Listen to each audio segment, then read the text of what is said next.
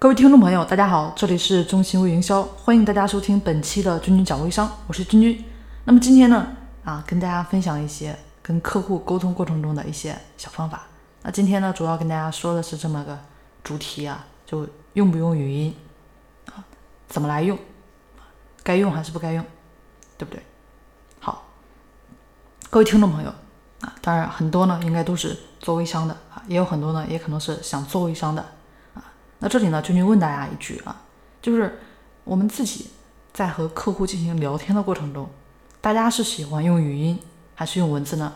啊，当然大家回复不了我啊，大家自己回复给自己，大家自己回复一下啊。那我自己呢，还是建议大家啊，在使用语音聊天的时候，多注意一下场合，不要说自己呢一时方便啊，就不顾别人的感受了。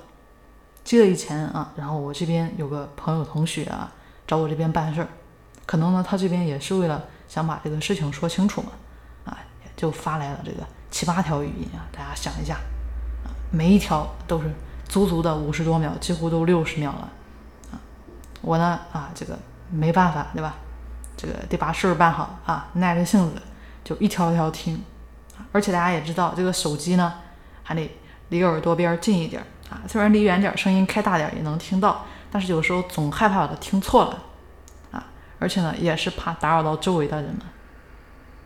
好，那大家看到了，就这么一种情况，有的时候肯定啊，这个听到哪儿还想再理解，或者错过了哪儿了，哎，或者偶尔再跑过神，谁打断了，对吧？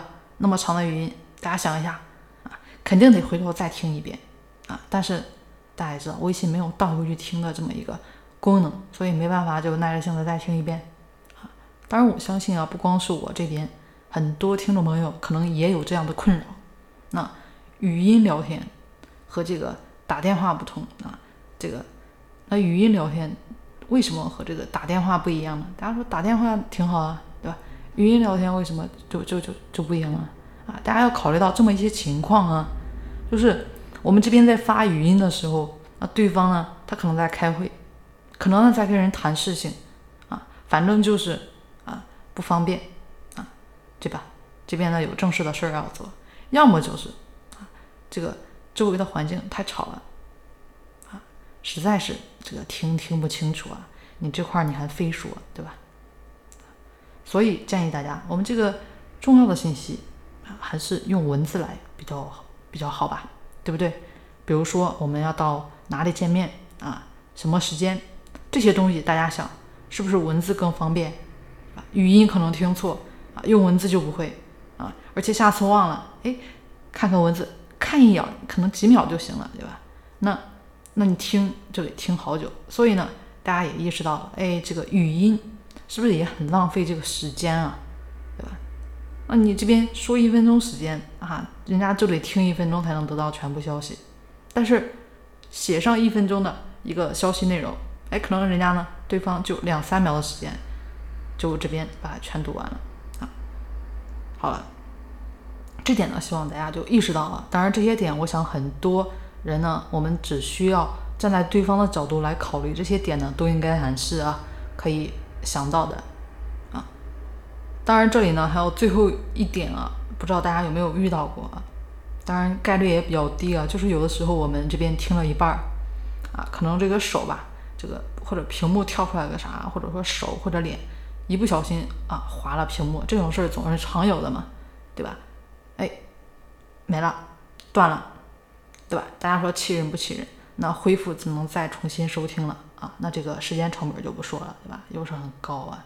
所以总之呢，就是希望大家认识到语音啊有语音的弊端，并不是想着很多时候语音很生动啊啊很有人情味沟通这个交流啊，对吧？所以，我们除非说啊，这个是咨询了一下对方的建议，对吧？然后呢，啊，问一下，这个，请问这边方便听语音吗？啊，询问一下，尊重别人也方便自己嘛。